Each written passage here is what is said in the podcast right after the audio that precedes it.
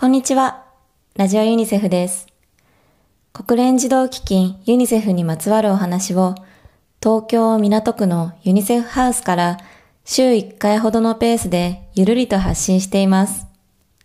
どうぞよろしくお付き合いください。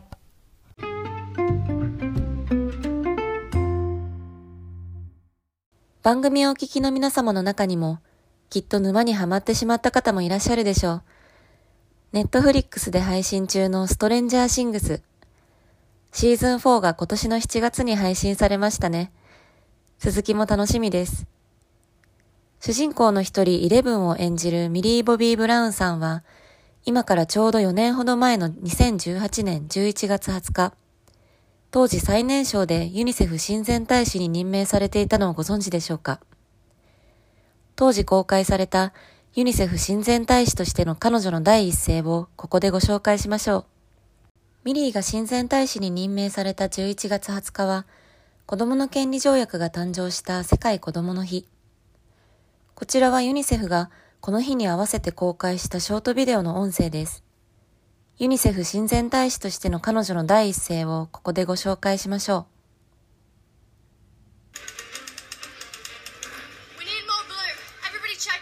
当時14歳のミリーはユニセフが世界で展開した Go Blue キャンペーンに合わせ名前をミリー・ボビー・ブルーに変えて出演。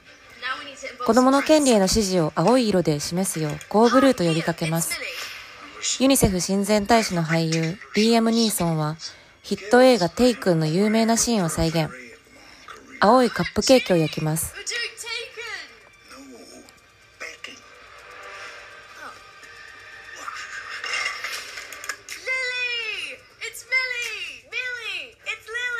1500万人のフォロワーを持つカナダの YouTuber リリー・シンはブルーニコーンという名前を付けたスムージーを作ります。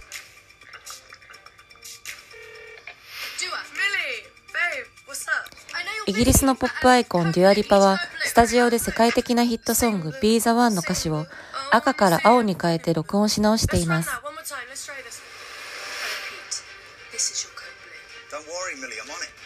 ユニセフ親善大使で俳優のオーランド・ブルームは、ブルームの綴りを BLOOM から BLUEM に変え、映画の撮影に向かいます。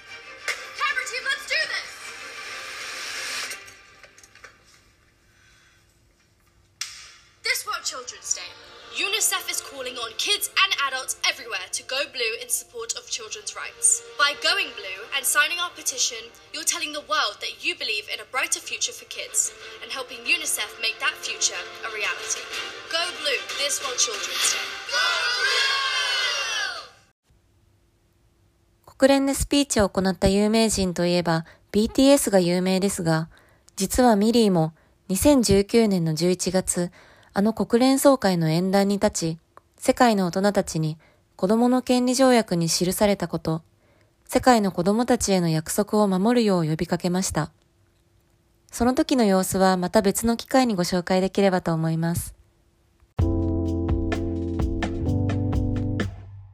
今回も最後までお聞きくださり、ありがとうございました。ラジオユニセフでは番組をご愛聴の皆様に、フレンドネーションというユニセフのプラットフォームを通じた世界の子供たちへの支援活動へのご参加を呼びかけています。ご興味のある方、ご共感いただける方はぜひ、ラジオユニセフの番組ホームページ、unicef.jp スラッシュラジオユニセフにアクセスしてください。URL をもう一度 unicef.jp スラッシュラジオユニセフです。収録中の裏話なんかも紹介しています。それでは次回もお楽しみに。